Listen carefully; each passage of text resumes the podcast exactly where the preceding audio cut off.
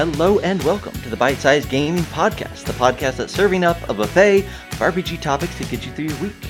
My name is Zac, and the host, returning, uh, sitting down, committed as always, the, the, the reliable host, the trustworthy host, uh, the host that has your back when other hosts won't and don't.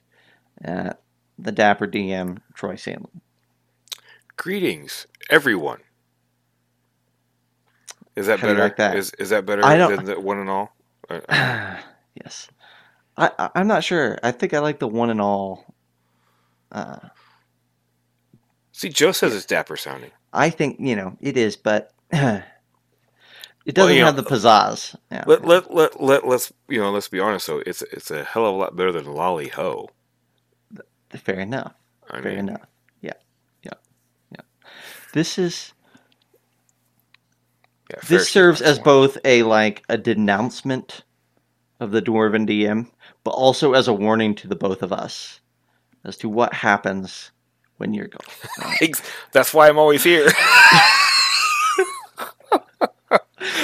oh, Fiercey misses my yodel. Yeah, I, that yodeling isn't very dapper though. I, I feel The dapper yodeler would The be dapper- a great. dapper.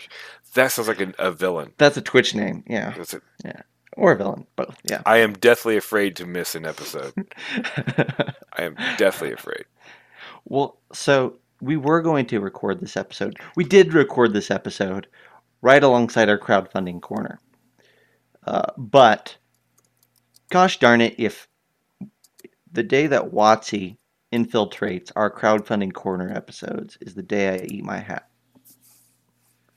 Yeah. So we're gonna make it its own episode, and we're gonna put it out on a different day, and it's gonna be, yeah, we're gonna cheat, and nobody's gonna know the difference. That's right. If you're not cheat, well, they are now because you just told them. Yeah, well, I mean, all our yeah, yeah. I was gonna say something, but I'll not. There's a lot of news that's coming out yes, from D&D Celebration, is a lot. but really, and and and more of it will filter into our uh, receptacles over the next week or so, especially at Origins. My suspicion. Mhm. But, but, there was a segment at the very tail end, I think, of the uh, weekend, which was the future of D and D, Future. and they had a collection of people on there, including um, Jeremy Crawford and uh, Chris Perkins, and they took the opportunity to talk about what does the next two plus years look like for Dungeons and Dragons. Um, Joe is already, you know, dropping spoilers and saying that Boo is making an appearance in an upcoming uh, publication, probably next year. I think I Go what I for the eyes, boo!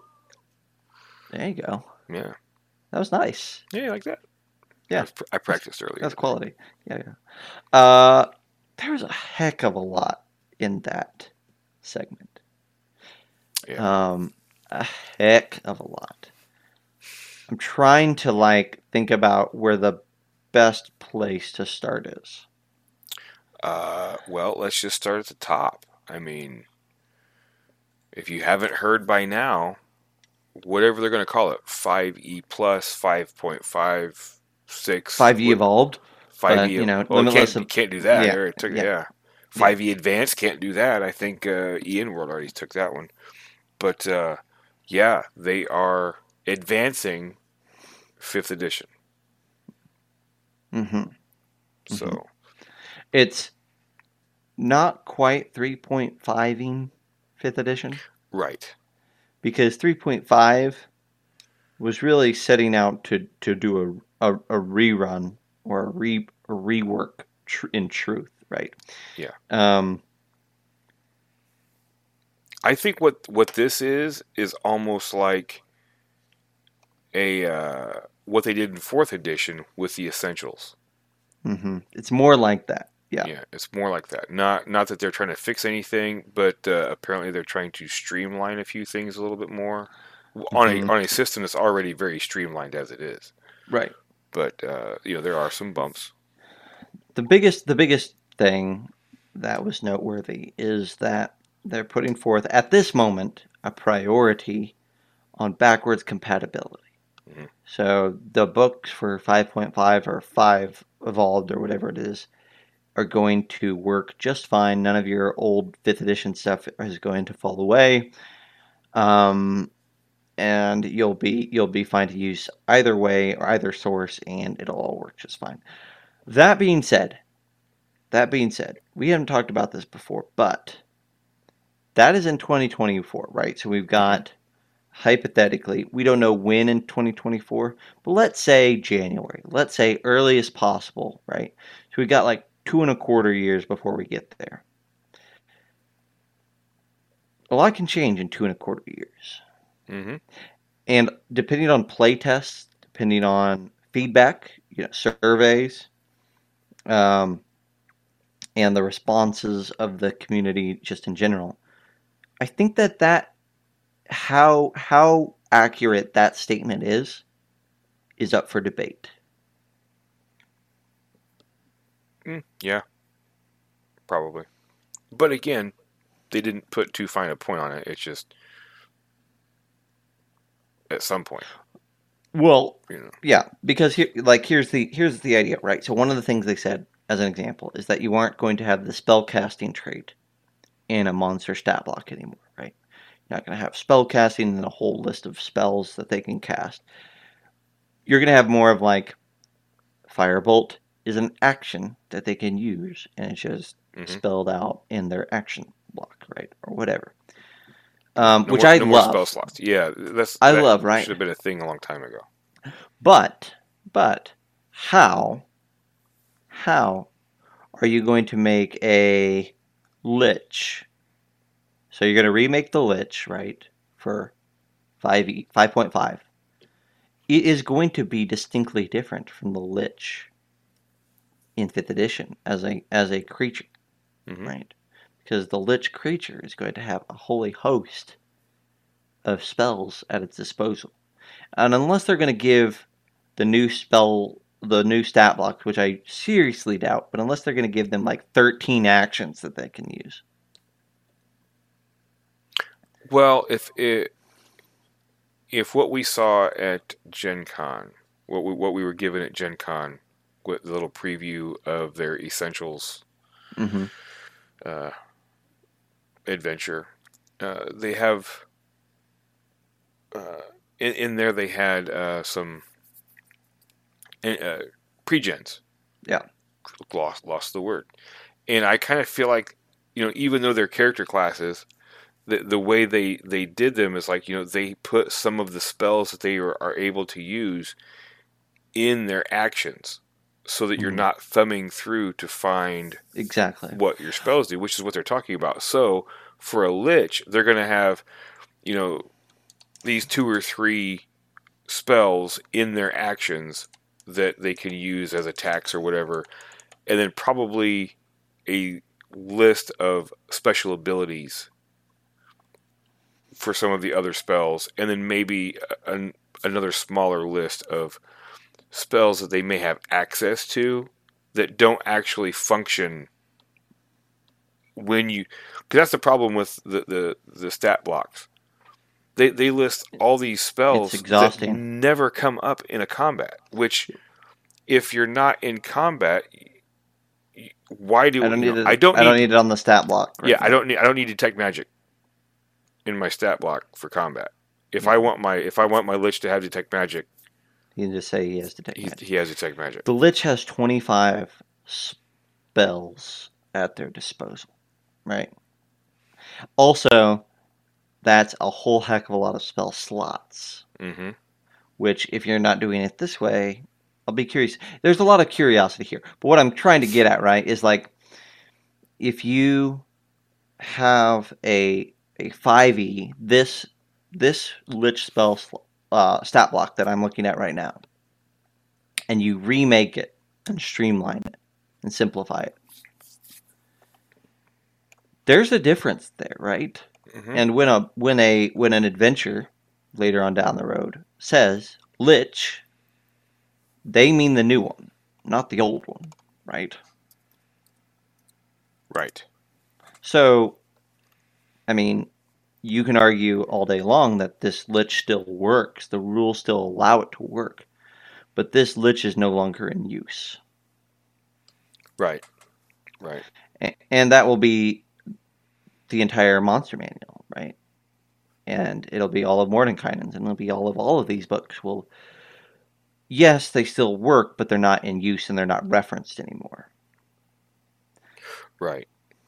And there's also been that talk with the player's handbook classes and things, right? Like they've they've already put out a survey. They they referred to that survey during the uh, stream this weekend about they're taking a look, taking this opportunity to perhaps revise or update those original classes and subclasses. And I again I say that's great, awesome. So are you saying that we're going to have a ranger for 5th edition and then a new ranger for 5e revised? And both of them work? Well mm. we know which one people are going to lean into right? Oh yeah. Like, so and and then the question becomes well if we're going to if everybody's going to lean into this and if all of our monster books are going to lean into this and all the future adventures are going to lean into the new monsters right? How much do we really care about the old stuff? How much do we really care about cross compatibility blah blah blah if everything that we have is moving away from it and if everybody seems happy with that. Well, because it's you know you're you're saying you know the ranger is only one class. hmm The you know the other classes for the most part work perfectly fine as is. The the ranger is has always been the one that everybody you know points to and says this is the weakest class and it's almost unplayable and you know Yeah. of course those are very strong statements but and then you're going to have things like Dragonborn. Oh, Dragonborn is is a, a, sa- a sad a sad race or boring. They they don't they don't have as much oomph as other races do. So that's just one out of But you're you're seeing the race as a whole, but there are certainly aspects of the other classes or the other races that if you could go back and tweak at this point you would, right? Like probably yeah. yeah. Or- and and that's definitely what the, that's what the survey was definitely asking, right? Like it wasn't just about how do you feel about barbarians. Mhm. It went down to the nitty gritty and said, how do you feel about each ability of the core barbarian class, right? And they're taking all that information and they're looking at it all and they're saying, you know, eighty percent of people like reckless attack.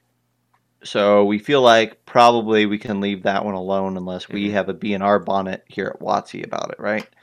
Um, but maybe they're looking at it and they're like, you know, people don't seem to give a care one way or another to feral instinct. Mhm. So they, you know, we have a 25% satisfaction rate with that one. Let's give that one a look, right? So then in the updated book, you, it's basically the same, but feral instinct as the barbarian has been replaced with something different. Yeah. And It just seems muddy, right? Not really.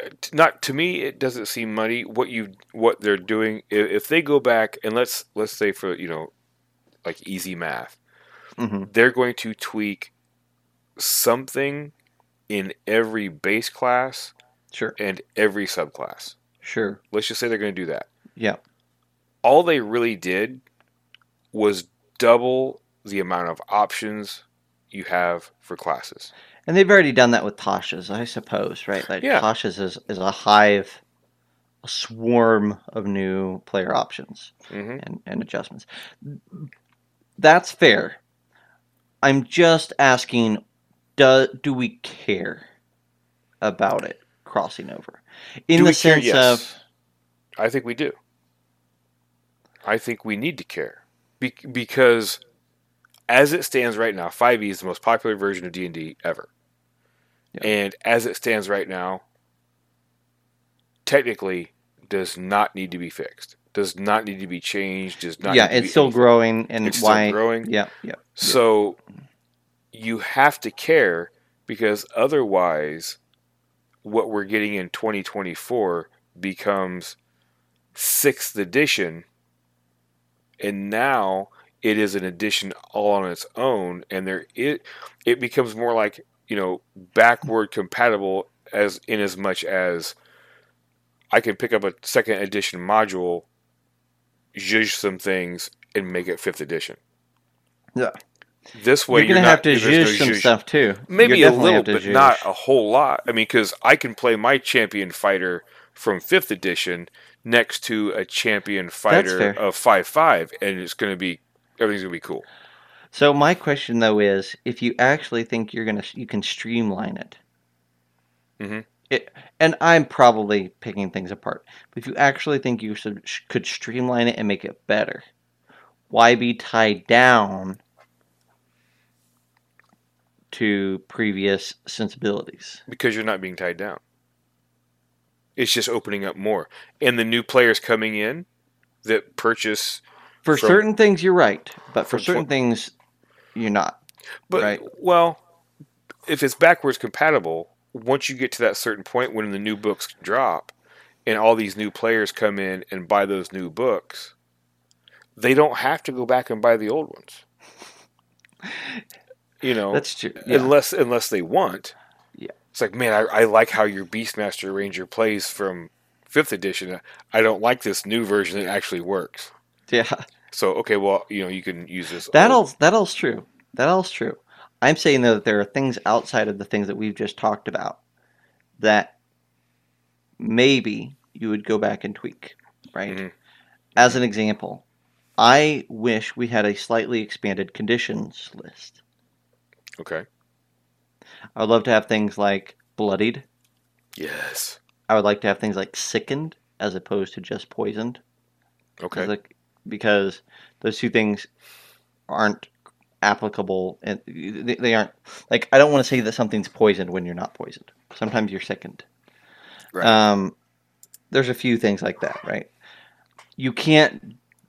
It's going to be very difficult to manage something like that if it's all cross hmm compatible. So, uh, uh, other things like the skill list, you can't tweak the skill list. Again, there's some skills that I think have need to be could be reworked. Some that could be split apart. You know, some that Some are that make you missing. combined. Diplomacy yeah, and, is- and, yeah. I, and I think some of those, you know, that that could happen, and it's not going to be that. That tweak is a one and done. It's like, okay, well, the skills are working like this. What do you have on your character sheet from the old? Okay, change that. You're done. Yeah, yeah. Okay. So like again, I'm I'm by and large I agree with you that this is the best step forward that they could have done.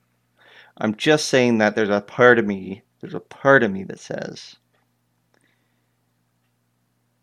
I would have been interested to see if they didn't feel like they had to keep 5e alive because it's successful and if they could just make what they wanted to make.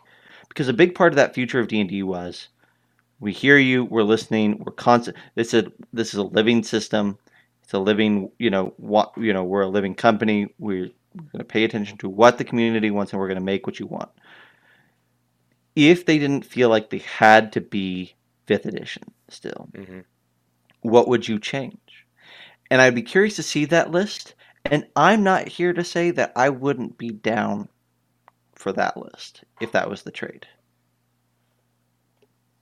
Well, that's also because you you like new rule systems and things like that too. So That's fair. That's fair. And also, I'm not intimidated by. I mean, I'm a little bit saddened, but I'm not intimidated by the idea of having 40 books on my shelf that are now outdated because that was gonna. That's gonna be my life at some point. That's gonna yeah, so, that's gonna happen regardless. yeah. I mean, I mean, when when three five came out, was, you could still use your third edition books. Yeah. Yeah. It's like, Yeah. mm, but you probably won't. Yeah. Yeah. And, and So- the same with five E. I mean, whatever.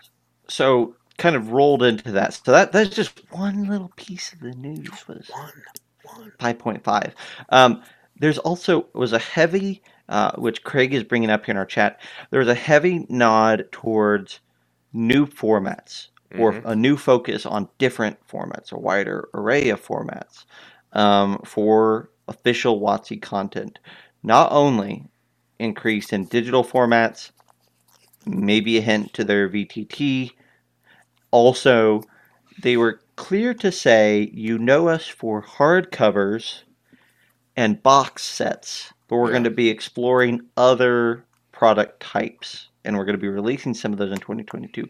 To me, that implies maybe some soft covers, and I think that the community likes that idea, right? Like Paizo's Adventure Paths have, Mhm. you know, a, a high regard. Also, so does Kobold Press's soft cover offerings, right? Like people like that. The the the appeal of a twenty to twenty five dollar book is there. Right. Well, I think a lot.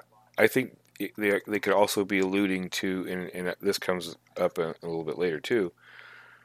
Finally, they have figured out they do not need to continually release these huge, Yep. one to fifteen or one to whatever campaign arcs in hardback form.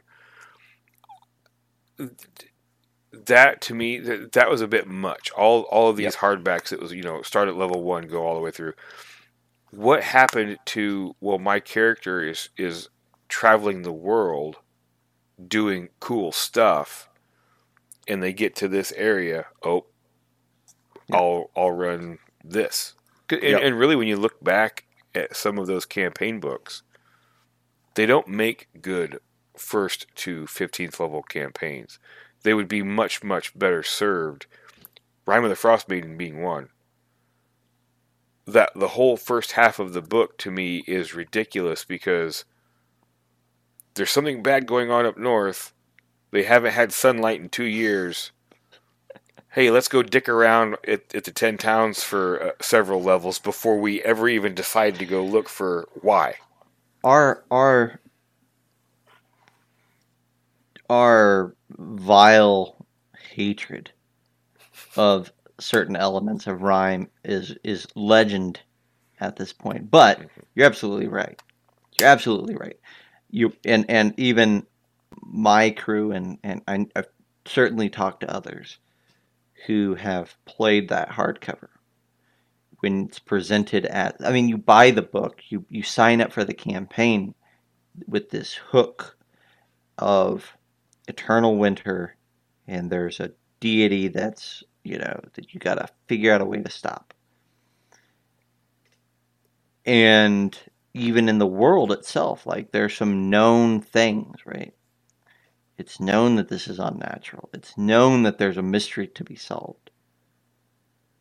E- And even the, the quest hooks and aspects all point you towards you're the ones who are going to solve this mystery. hmm Except there's six levels at the beginning where we'd rather you did something else until you hit the level that you need to be. Right. Right. Which is just totally. And, and it doesn't really drive you forward. It, Yeah. it, it's not. But there's Yeah. this for everything. Like we're we're talking about rime, but there's uh We, we hide it well. We hide our disdain for rime yeah. fairly But well. other other things, even like um the Plague of Ancients adventure path, like as cool as it is, and it is a cool adventure path. it is very cool. Um it, it falls into the same traps of like wanting it, and it maybe even does the other way around where it's like oh we really want you to fight these really impressive beings like a owlbear at level one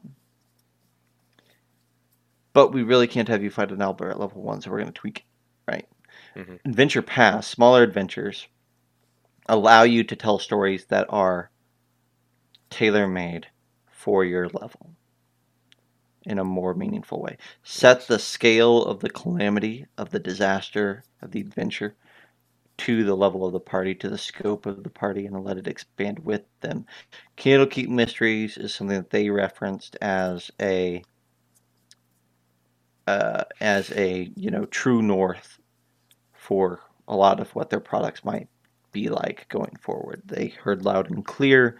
People liked that format, and so they're going to push it um, in that direction. I think that's a great. Now, I, I- don't want to candle keep two. Let's be clear. I think that there's a limit to that format, but the best books, you know, Tales from the Yawning Portal, Home Run. Um, I think Saltmarsh was iffy, but I don't think that the premise was iffy. I think that it was just some poor delivery on the Yeah, yeah. When you when you're saying, oh, there's new uh, ship rules and and water stuff and everything, and you never get to the open sea. It's all coastways and port towns and things mis- like that. So it's like, mm. mispresentation, right? Right. Yeah. now, Yeah. you know, you bring up that they said that uh, you know Candlekeep Mysteries is oh we we've we've listened to you, we've heard that you like this format, so we're going to double down on this. I am worried about that because Rime of the Frost Maiden was laid out the way it was laid out because of the, of the success of the Essentials kit. And their and their way of, of doing the message board thing and that style of adventures and to me like look at the crap fest that became Yeah. Rime of the Frost Maiden because they used that sensibility to make this hardback campaign. So what are they going to do with Candlekeep Mysteries? Are you going to drive that into the ground and make something crappy too? Uh, I mean, I'll give- th- listen, that chance is there. I'll give it a shot, but uh, I, I'm happy to give it a shot. I think that this is actually a move in the right direction, and I'd I like think to it- see. yeah, I'll give them two or three shots here. I think that's where I'm at. Like, you get two or three shots when you're making a compendium, an anthology book. I will. I will.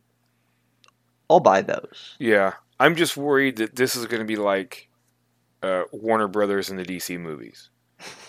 it's like, oh, you know, Batman is dark and gritty, and so we would make more DC movies. So now Superman has to be dark and gritty too because that's what sells.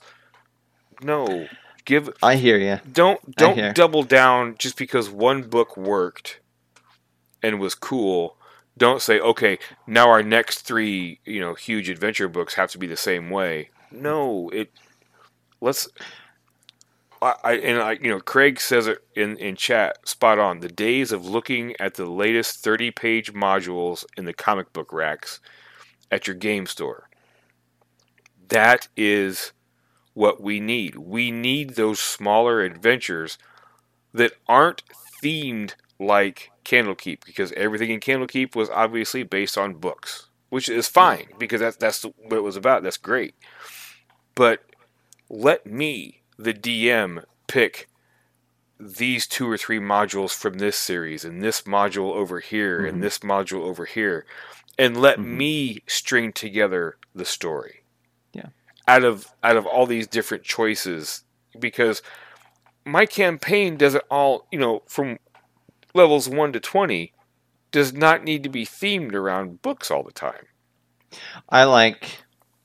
I like Craig's suggestion though that like you pull the early chapters out of the hardcover, hmm turn them into a soft cover. Like one of the greatest options for Storm King's Thunder was that you could swap in Lost Mines yes instead of Nightstone, right?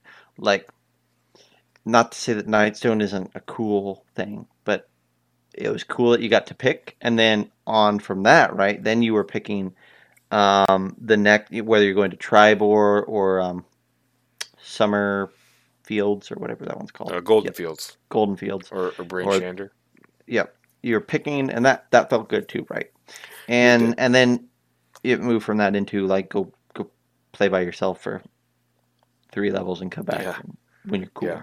I, Um, yeah, but- I, yeah But but if that what it really was communicating right was the the this adventure is for ninth level and above.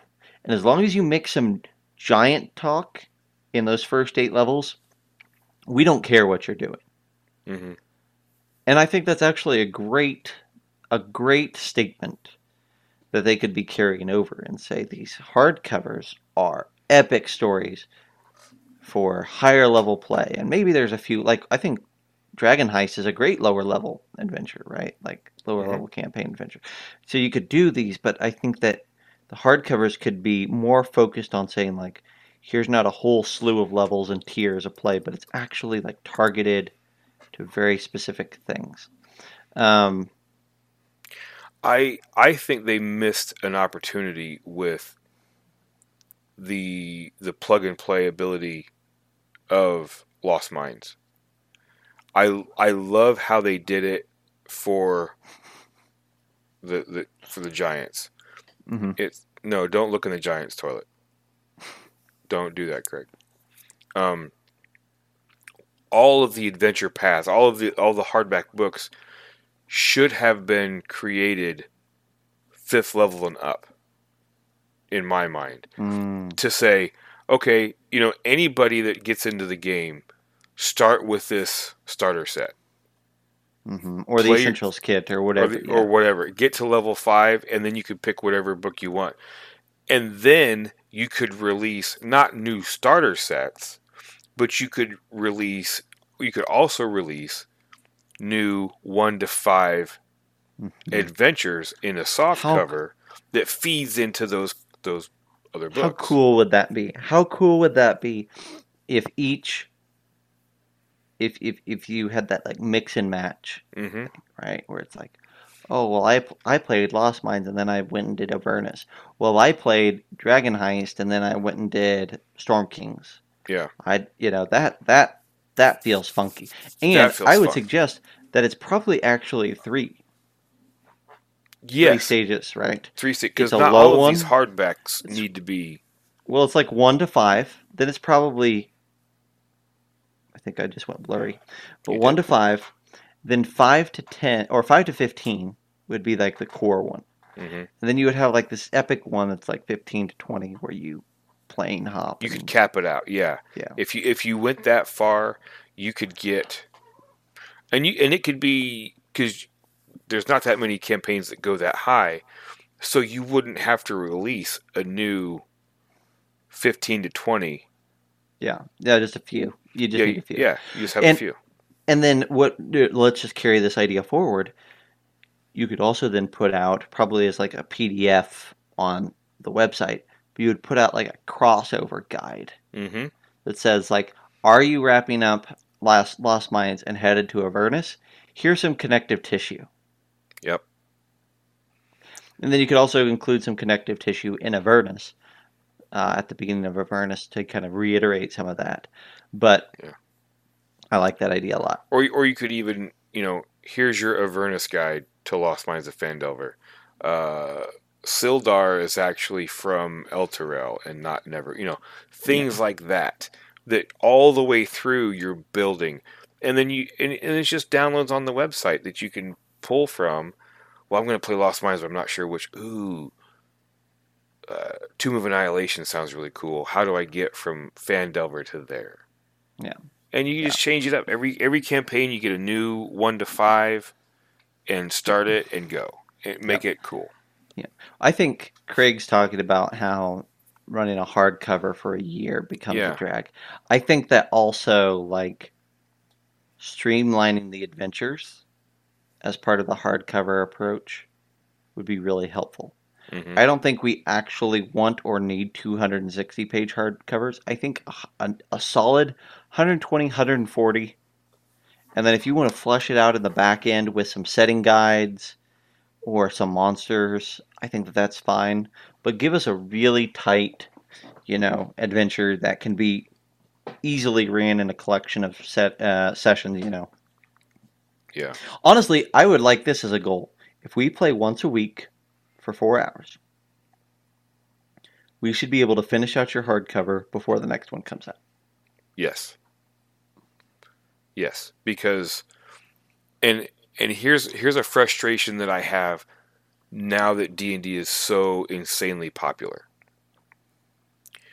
And that is it kind of suffers from everything being spoiled by movie trailers. hmm you know, uh, just like, you know, I, I totally understand uh, D&D celebration from this past weekend. They want to they want to show off the new thing, Wild Beyond the Witchlight and all this stuff. It's great. But holy crap, as they're talking about all of this cool stuff that's in this book, me as a DM, I'm sitting there like, I I kind of would have liked to have revealed that in my game. I kind of would have liked to have had that little in joke played out in my game and not blasted all over freaking YouTube for the entire world to see three days after the book got released. Mm. You know, it's like you're it it I'm kind of starting to see, you know, as as D&D evolves why and how these kickstarters that we talk about on crowdfunding corner every other week are still doing so well because these adventure paths and these and these uh, modules and these hardbacks and these things like this that, that are that you can find on here and other places don't have the insane amount of spoilers flying around. And the DM still can have fun surprising and shocking their players with all this stuff because now it, it's it's almost an a, a, a, suggested way of, of running a campaign, letting your mm-hmm. players know, hey, I'm going to be running X book. So go ahead and make your characters accordingly. And now they're going to mm. create, you know, it's like, uh, you know, I'm doing, I'm doing Lost Kings, you know, uh, Storm King's Thunder, all about giants. Oh, okay, we're going to make all of our characters geared towards fighting giants. Hmm. And it's like, hmm. Now you do realize that the entire campaign is not built around fighting giants, correct? You're going to do some other stuff too. Yeah, but when we get to the main thing at the end, we're fighting giants, so we're going to start now. And, you know, so it's like, mm-hmm. Build your characters, let me give you the story, and let your characters grow through what they experience, not, mm-hmm. I'm going to make my character to be what it needs to be for the whole campaign. Yeah. You know, it just but mm. that's the way it is now with D&D because they announced the book, they have a a D&D live or a D&D celebration or or something like that and tell you everything about it. Yeah. Well, let's get let's let's let me hop on kind of part of that train for a moment here. You you brought up Witchlight and their talk of Witchlight, and they're very proud of Witchlight, and I think mm-hmm. they should be. It's a very different book, right? Um, that kind of goes back like they're really proud and i think you're going to follow that pride they're going to follow that pride into strixhaven coming up soon they're really proud of the idea of non-combat d&d mm-hmm. which is interesting which is interesting I, I, think that ties back to our and i maybe maybe this means that we're coming back uh, closing out here in some form or fashion we'll see. But um, i think that kind of goes back to what we we're talking about at the beginning though. Um, if I'm going to make a 5.5 or a, a, next edition of the game, I kind of like in today's sensibilities where there's a, a subset of the community that really likes the idea of de emphasizing combat heavily. If you're going to do that in earnest, you have to do a new edition. Mm-hmm. Mm. I'm again. I'm not saying that you can't. You, you will certainly have tables. You will certainly have groups. You may even certainly have campaigns where combat isn't something that happens often. There may be sessions where you never roll the combat dice, but you don't have to go very far outside the D and D threshold to find out that there are dozens of systems that are way better at me- mechanizing role play and making mm-hmm. character abilities and traits and features and things like that role play centric than D&D is. And I think it's a mistake to ask your party, ask your your table to make characters whose almost every ability is designed to fight things. Mm. To then play a long format adventure or campaign where they are not supposed to use those abilities. Uh, well, I can I, I can agree, and I, but I also disagree. Uh, my thing is I you don't to me unless it's a very special setting or a very special style of game you don't need to mechanize roleplay. I look. I'm not. I don't disagree, but I'm saying that you you have already mechanized combat. Yes, because you have to. But but there, that's already what's on the character sheet. If it Mhm. wasn't on the character sheet, I completely agree with you, right? If you said, "Hey, look, make your characters, but don't choose a class," then I completely agree with you. But as soon as you ask them to pick a class and pick an archetype at level three or level two or whatever, right? Like what you're communicating, what they're communicating by writing those things down on their character sheeters. These are important to my character, right? I put them on here. They're communicated in the text, in the flavor of the class. Like, yes, maybe I want to play a bard who is bookish, or who is, you know, uh, you know, a, a con artist, but not a not a not a violent one, or you know, all these different archetypes of different characters. You know, maybe a wizard that doesn't learn, you know, that is passive and Mhm. doesn't doesn't do uh, violent spell casting, right? Like all these things are possible hypothetically, right? As as character types in the world at large. When you actually go to build your character, it's very, very, very difficult to build a character that has a non-majority of combat related features.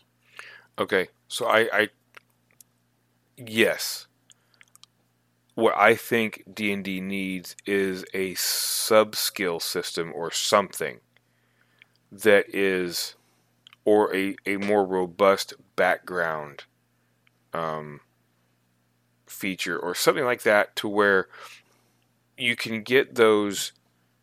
Because if, if I want to create a character and I want them to be, you know, do the I'm a I'm a fighter and I'm a I was a blacksmith.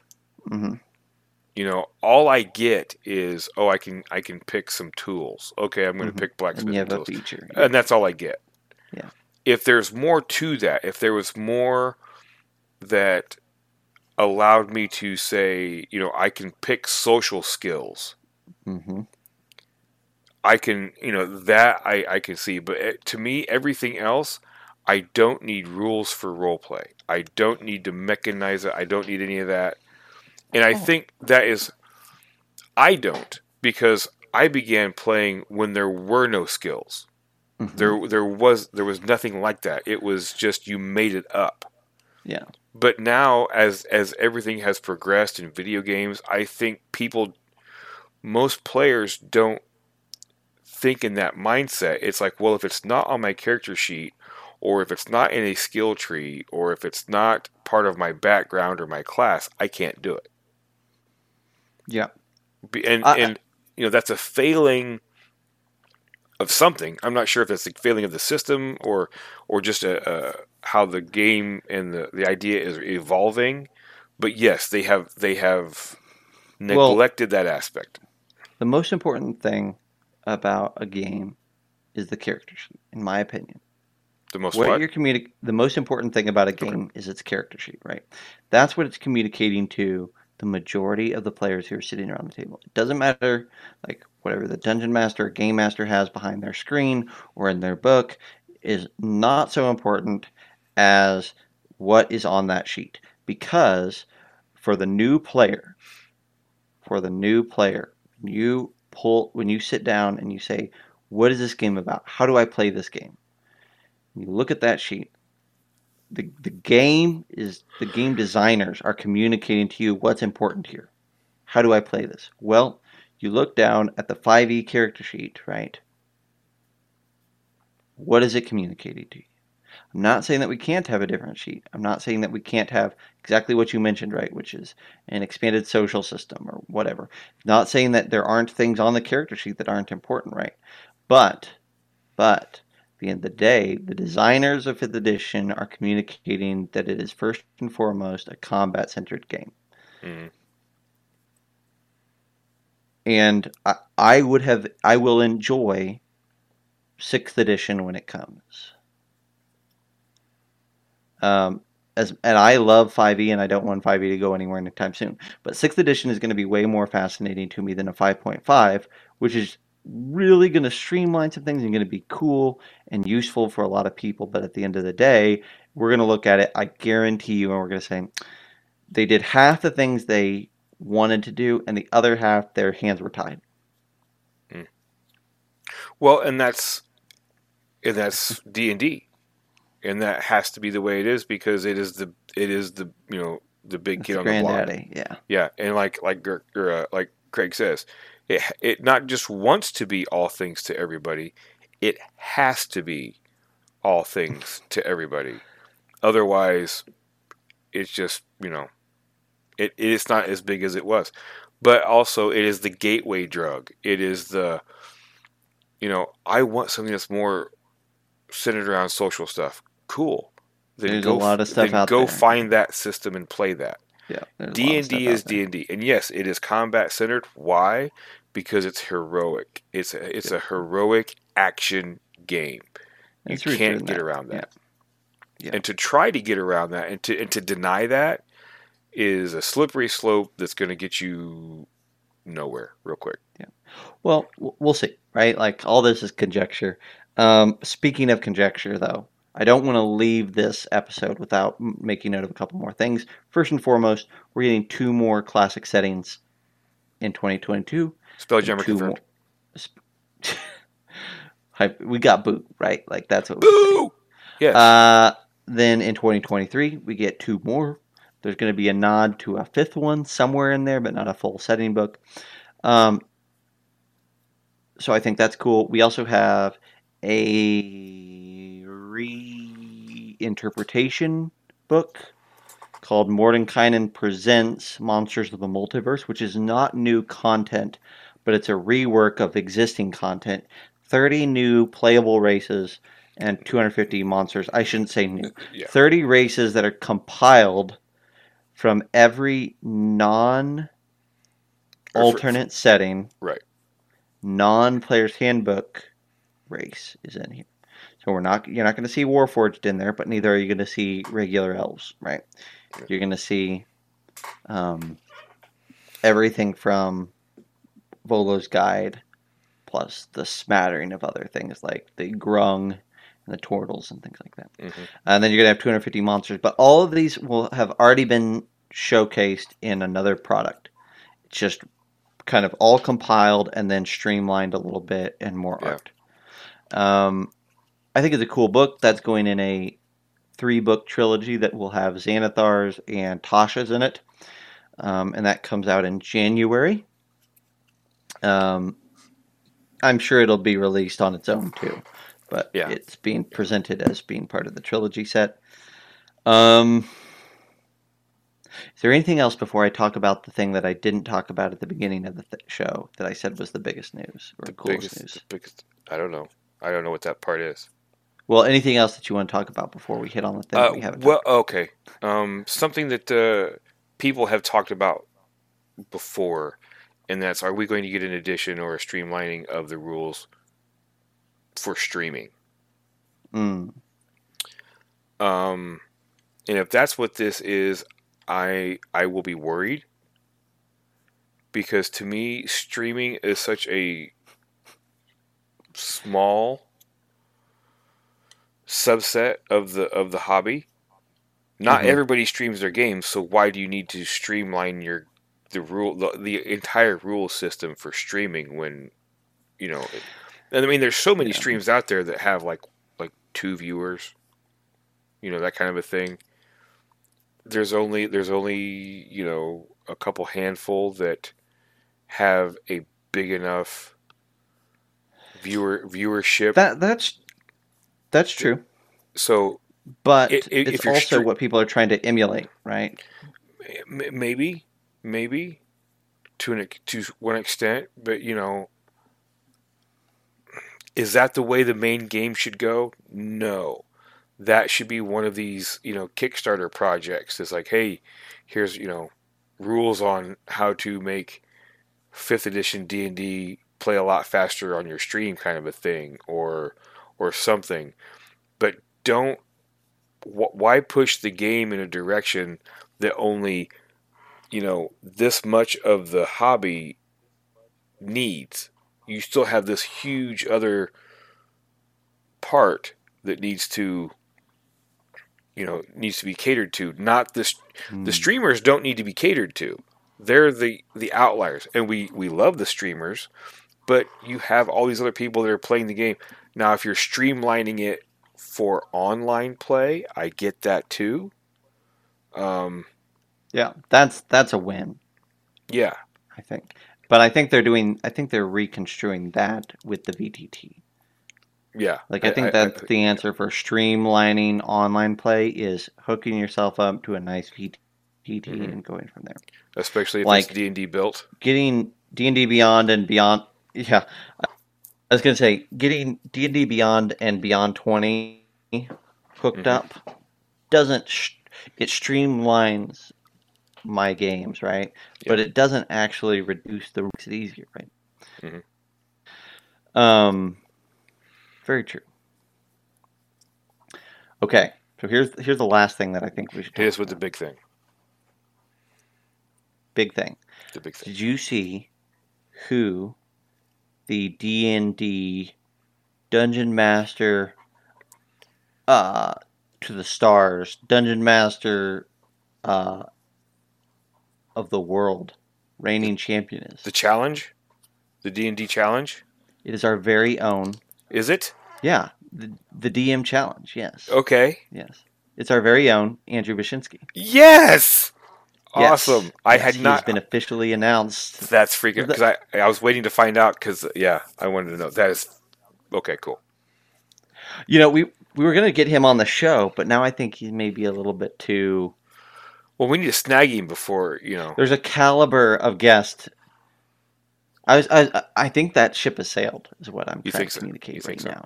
Well- I think our, yeah, I think I think there was a day, there was a there's a time when Andrew might have graced us. and now and now we're just we're just too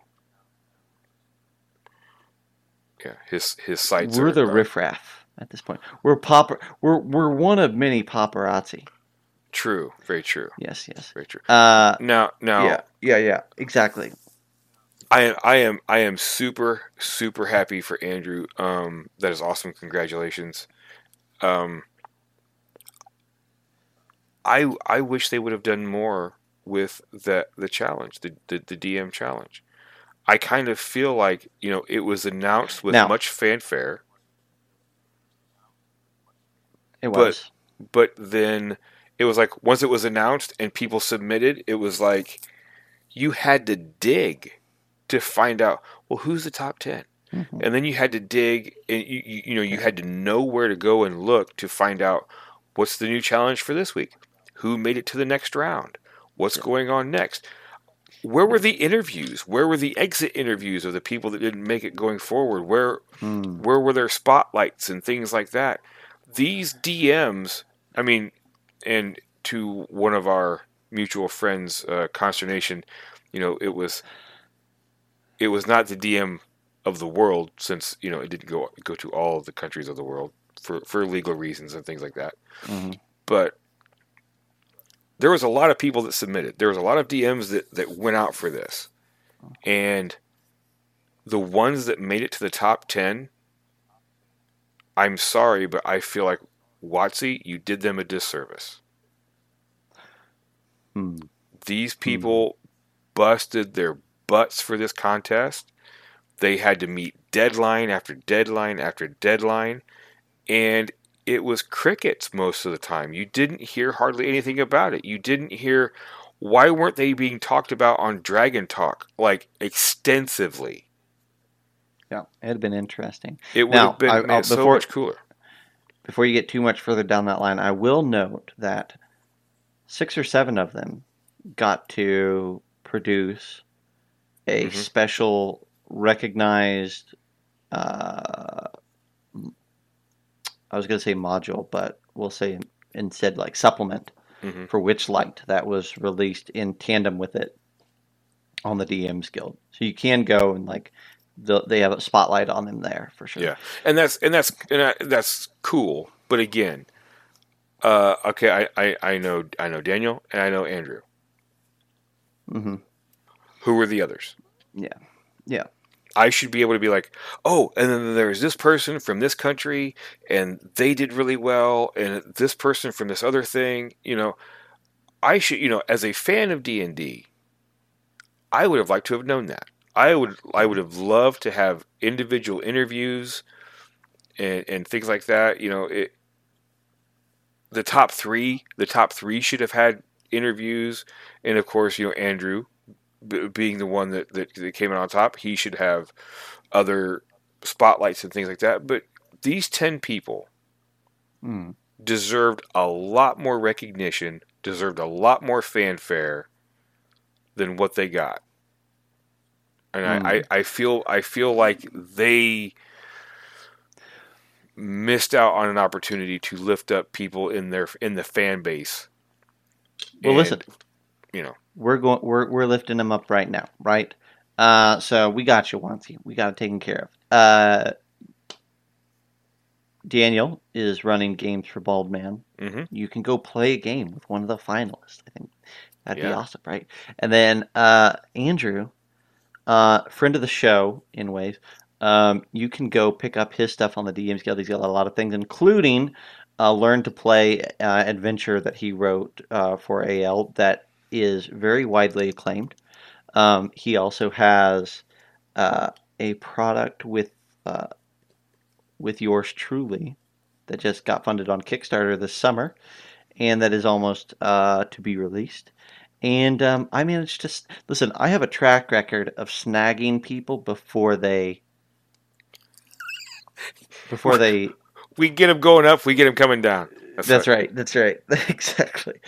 Uh, but no, he's uh, he's a writer on a very substantial writer on an upcoming project.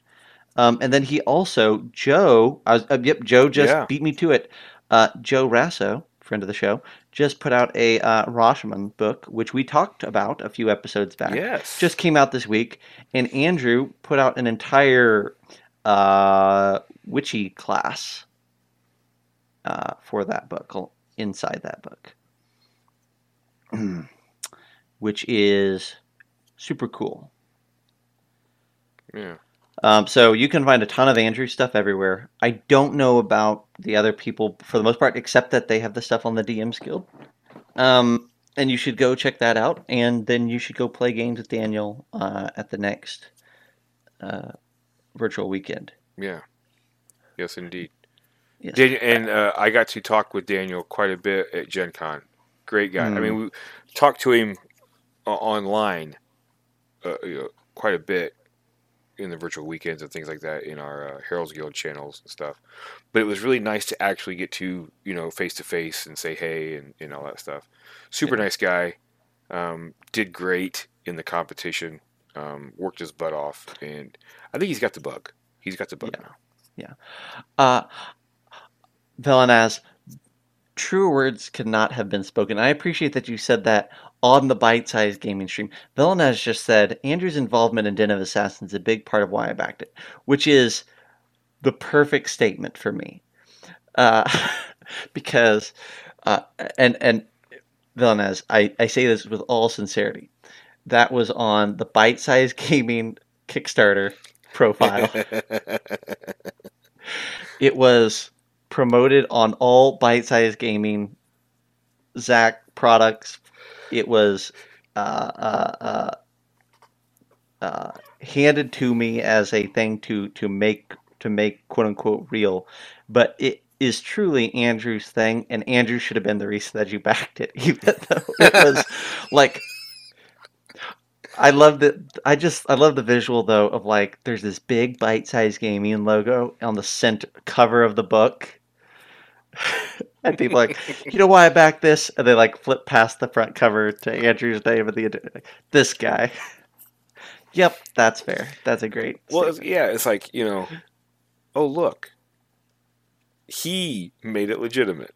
yeah, exactly. I love It's it so much. Yeah, yeah. Ah, ah, wow, that's awesome. I'm so happy right now. Actually, I'm gonna put that in the front of my book one day. It's like, Velen, it's gonna be one of those Little quotes, little blurbs. little quotes. Yeah, yeah, yeah, yeah. Reasons to buy this book. Andrew's in it. Andrew's in it. Uh, Well, is there anything else that we need to talk about as far as uh, celebration goes? We've gone a little bit off the rails there, but for a Oh, good yeah. for a good cause. We're always off the rails. Um, I, you know, other than um, I hope everybody had fun with the uh, the new adventures, the new season. Well, I guess it's not really even season eleven. They're not calling it season eleven. They're calling it, you know, Wild Beyond the Witchlight or whatever. So uh, you can do Its the adventure code is season eleven, though. Yeah, you could do like the you know the intro adventure, Lost Things, and then Mhm. uh, play the uh, the epic. Yeah. and that's that's what people got to do at uh, Celebration. So that's pretty cool. Heck Heard a lot of heard a lot of good things. So Well, we're going to be heading out to Origins, so uh, you probably won't get a Sunday stream from us uh, next week. Uh, but we'll come back, and what we're going to plan on doing is wrapping up uh, a convention, our convention mini circuit here with a extended chat. So look forward to that Yes. in about a week. Um, get Thomas on, I think, and there'll be uh, the four of us recounting the tales of the convention's past. yes, Yes. uh, awesome. All right.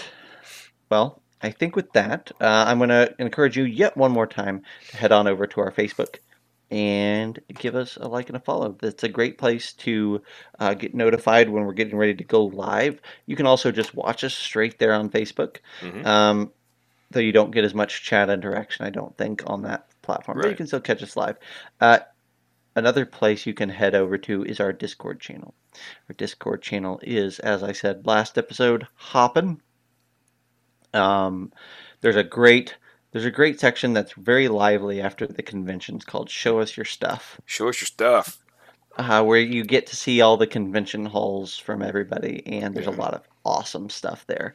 Um, that sparks a lot of conversations about you know those items. So Yeah. talk about board games, talk about new RPGs, and things that are hard to get other than the convention scene, and it's, it's a great time. And also make sure you find us on your uh, your podcatcher of choice and subscribe and leave us a, a review. Hopefully, a good one Listen, because I'll it helps take helps other yeah. people find us and uh, Mhm. grow the grow the crew. Get more, absolutely. get more people on here to make fun of us. So Well, as we're closing out here, we want to say a special thank you to our chat. Uh. Girk, Velanaz, Craig, Joe. Uh, let's see, who else did we have here? Uh, Geek Girl Lissa, and there was a whole holy host of folks. Uh, Kill a Lot. probably for, probably forgetting. Kill a yeah, lot. Ferristine. Ferristine, and then the Awesome. the the the possible bots that were that, that didn't uh, pipe up. So I wonder if that's rude. if what what what's rude? Calling them possible bots? Yeah. Well, I mean, I don't know if they are or not. If they're not, cool. Uh, Come back and join us again. But I, I how am I supposed to know if they don't say stuff? That's fair. That's fair. I just think about like how many chats I pop into here on Twitch. And in the silent like, hey, I'm working on this other thing or I'm just dead to the world. hmm I'm just here to be a passive observer. And then there's Troy calling me a bot, making me feel bad. Well, okay, so on those other streams that you're on, do they say? Mm-hmm. And then there's Zac Goins who hasn't said anywhere anything. Is he a bot? Do they call you out like we No, call they people don't. out? They Okay, don't. so so we've we've called out uh, this another viewer, another TV viewer, Commander Root, Ergalta, and Extra More a, a few times, mm, and they've Mm. said nothing. mm, So mm. either they're very Uh, shy, which is fine, Perhaps, perhaps, but I, or they're uh, uh, bots. someday, someday you're going to say that to someone and they're going to say like, "Hey, uh, here's a very valid excuse," and and and then there we go. I don't know if that's actually going to mean anything or do I- anything or Uh, probably if we'll ever see that. But I always wonder. I'm like, is it rude to to call someone a possible bot? And uh, we may never know. We may never know. Yeah. The world may never know. All right, folks. Thank you so much. We'll see you. Have Have a great We'll game, everybody. Take care.